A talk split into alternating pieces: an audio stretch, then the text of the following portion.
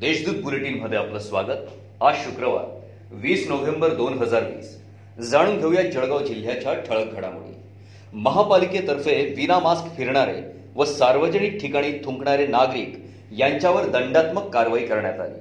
दरम्यान महानगरपालिकेच्या पथकाने पोलीस बंदोबस्तात कारवाई केली. यावेळी तब्बल तेवीस हजारांचा दंड वसूल करण्यात आला. विना मास्क फिरणाऱ्यांवर दोनशे रुपये दंड आकारण्यात येत असल्याचे यावेळी कळले. शहरातील पिंपराळा परिसरातील बांधकाम मजुराने घरात कोणीही नसताना गळफास घेऊन आत्महत्या केल्याची घटना बुधवारी सायंकाळी घडली.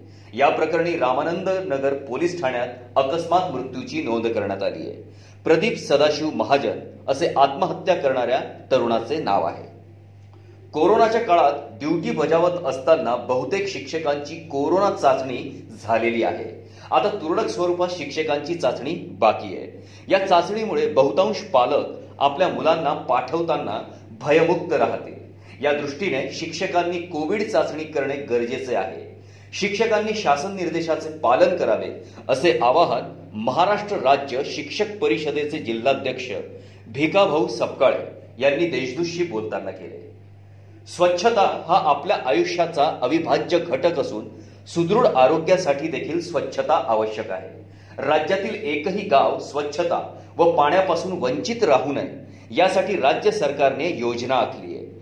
पाण्यासोबतच एकही गाव स्वच्छता गृहाविना राहू नये हा देखील शासनाचा प्रयत्न आहे. पाणी पुरवठा व स्वच्छता विभागातर्फे दोन हजार तेवीस पर्यंत तब्बल तेवीस हजार कोटींची योजना पूर्ण करणार आहे असा विश्वास पालकमंत्री नामदार गुलाबराव पाटील यांनी यावेळी व्यक्त केला आहे. जिल्ह्यात गुरुवारी पुन्हा नव्याने साठ कोरोना पॉझिटिव्ह रुग्ण आढळून आले. आहेत यामुळे जिल्ह्यातील एकूण रुग्णसंख्या त्रेपन्न हजार नऊशे एक्कावन्न इतकी झाली आहे. गुरुवारी दिवसभरात एकाही रुग्णाचा मृत्यू झालेला नाही. जिल्ह्यात आतापर्यंत बावन्न हजार दोनशे नव्वद रुग्ण कोरोनामुक्त झाले. आहेत यातील बावन्न रुग्णांना नुकताच डिस्चार्ज देण्यात आला आहे सध्या तीनशे सत्याहत्तर रुग्णांवर उपचार सुरू आहेत. या होत्या आजच्या ठळक घडामोडी. याबरोबरच वेळ झाली आहे येथेच थांबण्याची. भेटूया पुढील बुलेटिन प्रसारणात.